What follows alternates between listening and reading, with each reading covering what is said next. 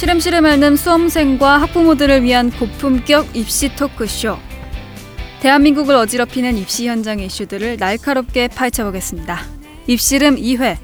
고3의 여름방학 나는 법 지금 시작합니다.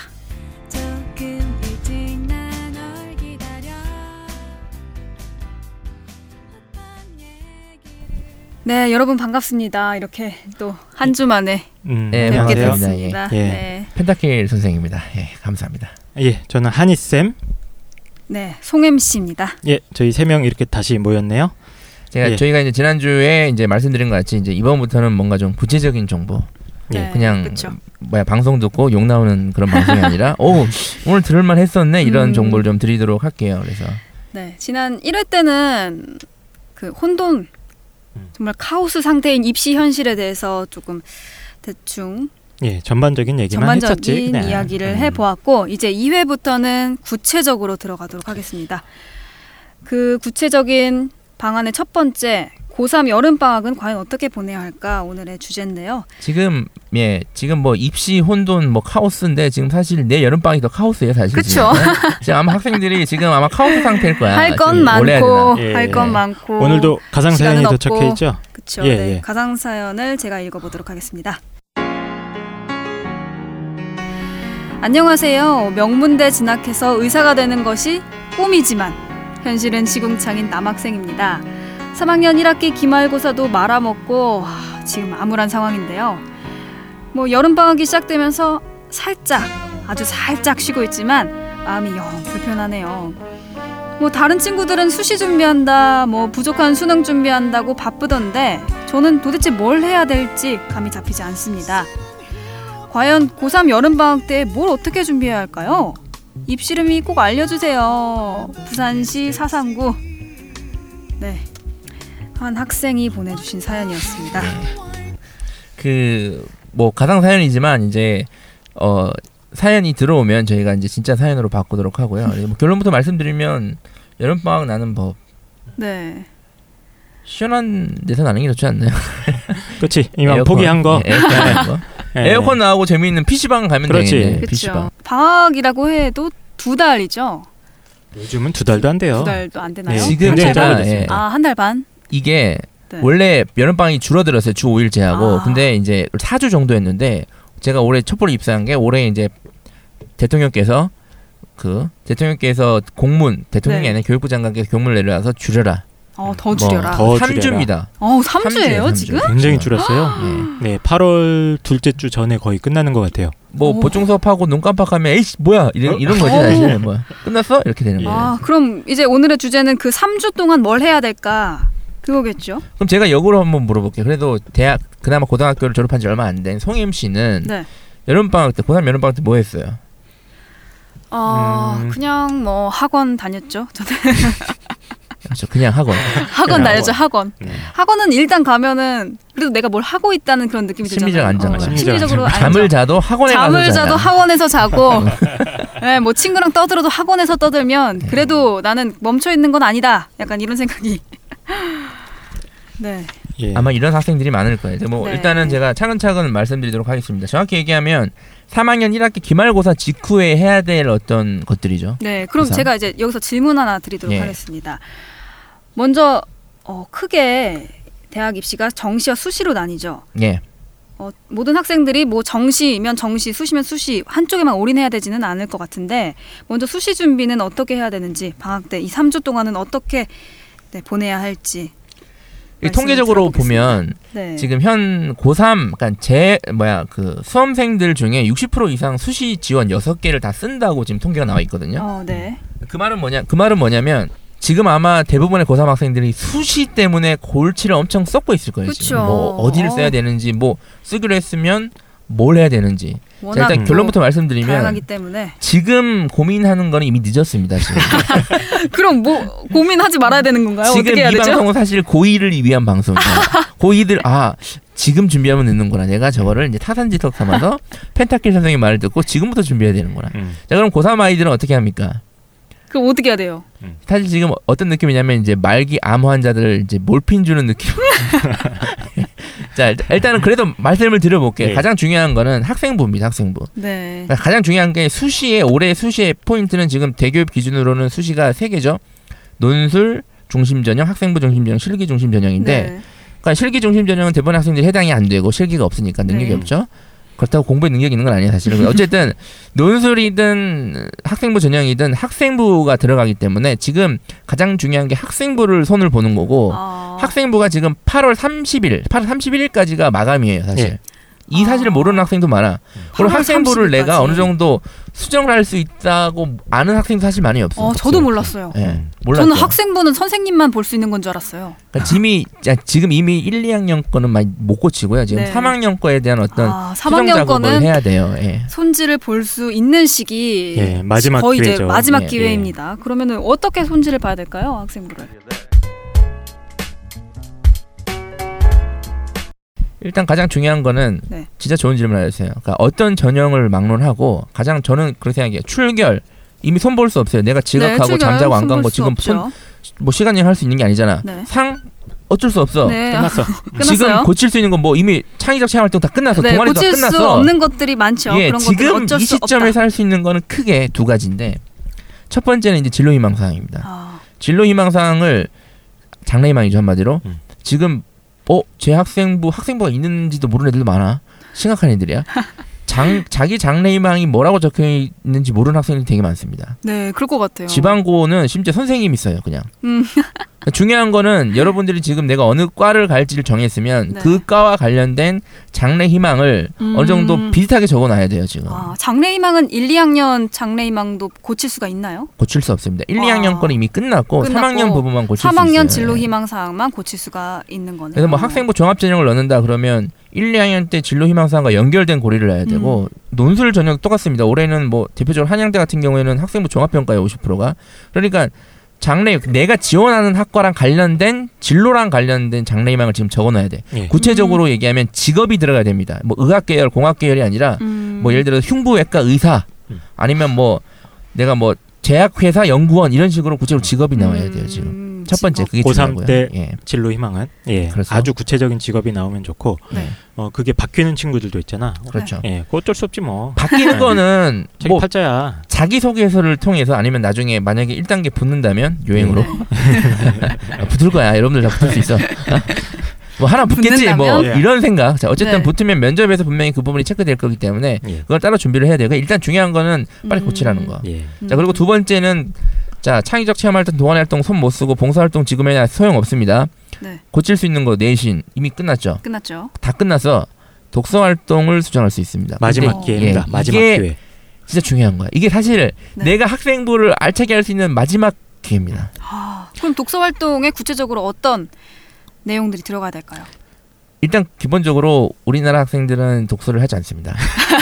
시간이 없지. 저도 시간이 안 합니다. 시간이 없어요. 예. 특히 시간이 없어. 네. 대학교는 고- 공부하는 곳인데 어쨌든 책도 안 읽었는데 심지어는 독서 활동 기록이 없는 데도 있어. 그러니까 어. 담임 선생이 아씨 그런 거 중요하지 않아. 수능날 열심히 해. 이런 경우도 있고 음. 나는 책 읽은 적 없는데 막 선생님이 오바해서 막 써준 것도 있어. 저 그런 책 읽은 적 없는데요?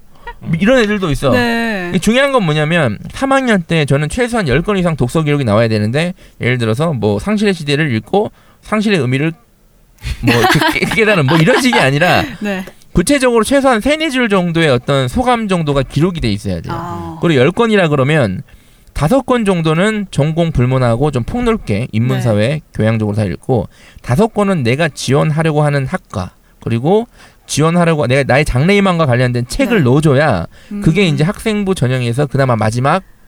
장점이 될수 있는 아, 거죠. 읽었다고 다 그냥 쓰는 게 아니라 좀 자신의 진로와 비슷한 쪽의 분야 책이 읽는 책을 써 넣는 게 더 유리한 거죠. 예, 그렇죠. 굉장히 유리하고요. 네. 학생들이 독서 활동 이거 중요성은 정말 모르는 것 같은데 굉장히 중요한 겁니다. 특히 지금 학생부 제대로 준비 안 해놓은 친구들이 어, 네. 마지막으로 포인트 따낼 수 있는 진짜 최 마지막 기회예요. 이거는. 음. 아. 예, 뭐 자기가 동아리도 변변에 한거 없어. 뭐 그냥 학교 공부만 열심히 해서 내신은 좀 괜찮아. 근데 나머지는 별로야.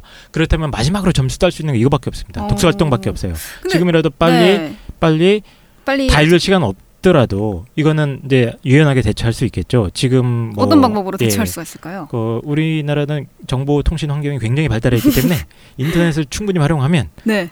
만들어낼 수 있습니다. 네 박사님, 예, 네 박사님께 예. 그러니까 지금 질문을 하면 지금 진짜 답을 좋은 얘기 해주십니다. 하셨는데 제가 최근에 애들 솔직히 이런 지도를 하고 있어요. 그러니까 아 선생님 어떻게 지금 남은 시점에 책을 열 권을 읽습니까?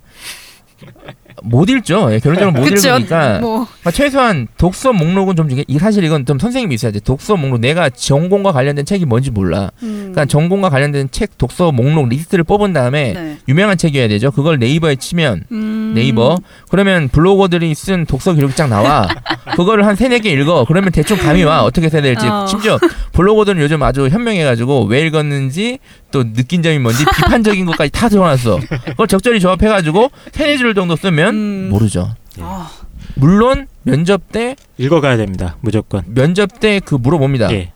어 이 책의 내용이 뭐냐 음. 근데 그거는 행복한 고민 일단 나중에 일단 음. 일단은 네, 일단 지금 8월 1단계를 통과해야 30일 까지 되잖아 일단 어. 수정을 해야 되기 때문에 네 박사님의 도움을 받는 걸로 하도록 예. 하겠습니다. 정보사에서 그리고 좀딱 네. 한 가지 지금 더 선결 조건이 살짝 얘기가 안 된 게 있는데 아직도 학과 가지고 고민을 한다. 음, 학교 가지고 고민을 한다. 이런 친구들이 80% 이상일 겁니다. 그렇죠. 그렇죠? 나는 예. 웃긴 게 어머니들 항상 얘기하는 게 어, 이 철학과 가면 네. 취업 안 되잖아요. 어떻게 할까요? 그럼 제가 항상 이렇게 얘기해요. 어머니 지금 과가 중요해요. 지금 일단 학교 들어가고 고민하시라고 그거는 어? 음, 전과도 되고 다 되니까 지금 학교 그러면 이 학교 철학 가면 안 가실 거예요?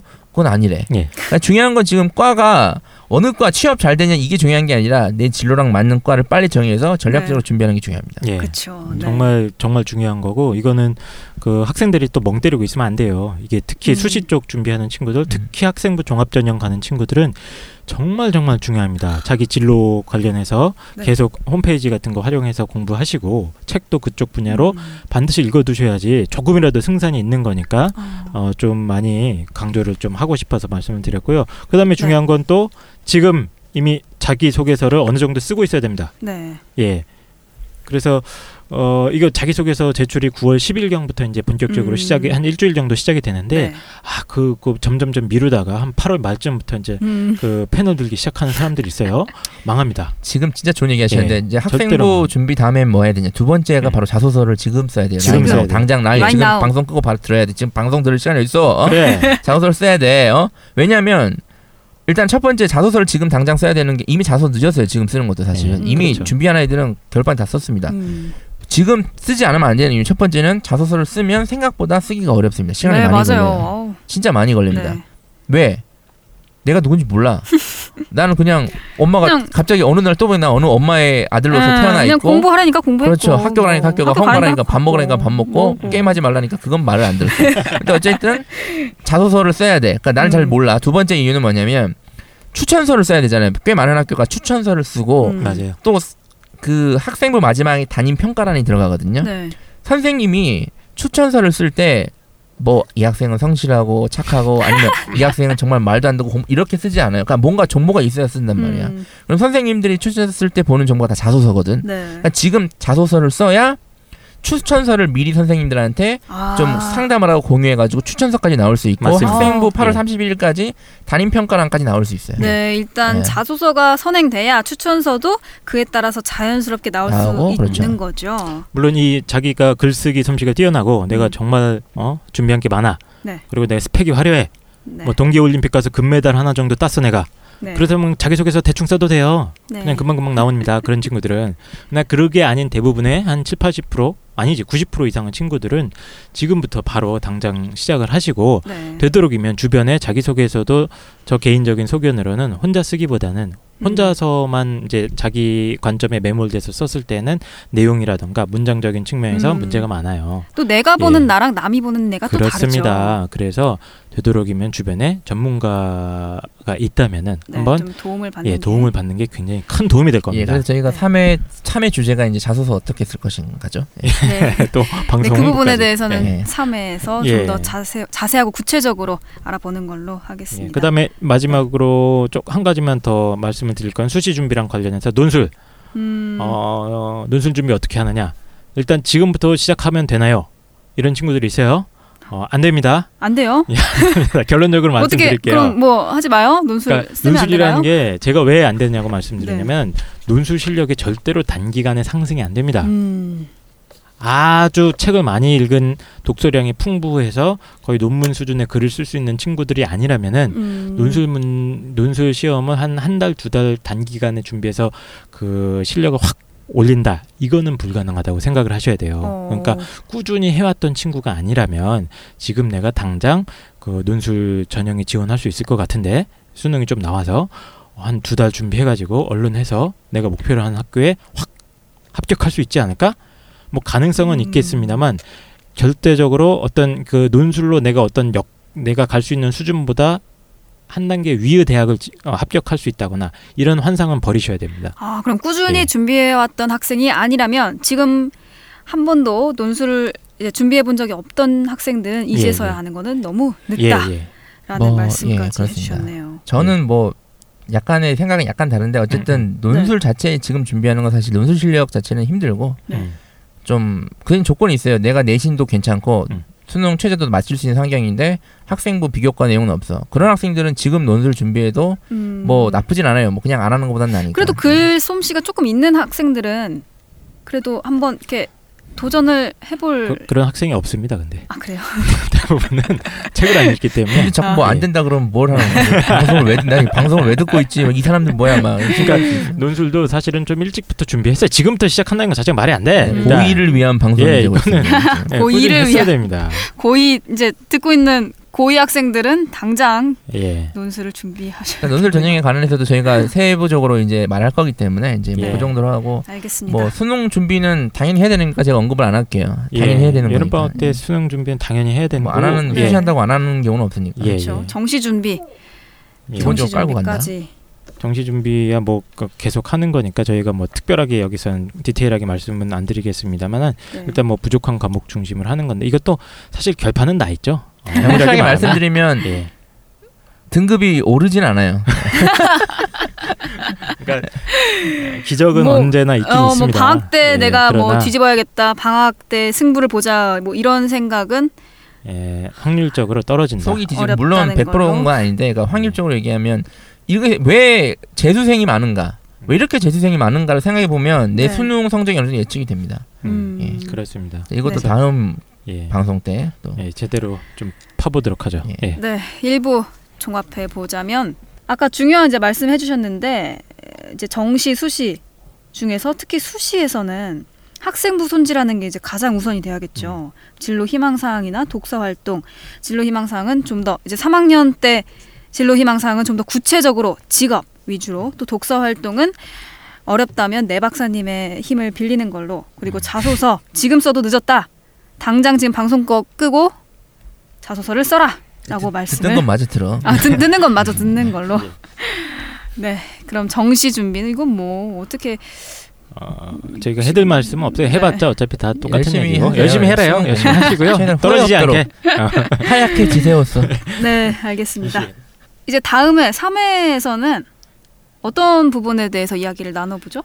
3회 주제는 이제 자소서 얘기를 했잖아요. 자소서를 어떻게 쓸 것인가. 네, 예, 자소서를 구체적으로. 어떻게 써야 예. 할 것인가 그것도 사실 구체적으로. 근데 방송으로만 떠들기엔 좀 아쉬움이 많을 텐데요. 음, 사실 일단 이거 직접 자기가 쓴 자소서를 보면서 좀 얘기를 하면 더 좋을 것 아주 같은데. 좋겠지만 네. 저희가 라디오 방송인 관계상 아주 네. 일반적인 원칙 정도 원칙과 얘기해드리겠습니다. 이제 틀 예. 정도, 원칙인데 방향성. 좀 더 구체적인 원칙. 그렇죠. 네, 방향성 정도. 지금 막연하게 쓰는 것보다는 나을 거야. 그리고 아마 네. 듣고 지금 당장 알려주지 왜 다음에 알려주냐 할 거야. 일주일 후에 막 아씨 일주일 기다려 지금 쓰라 그러고 일주일 어떻게 기다려 막 이렇게 욕할 수도 음. 있어.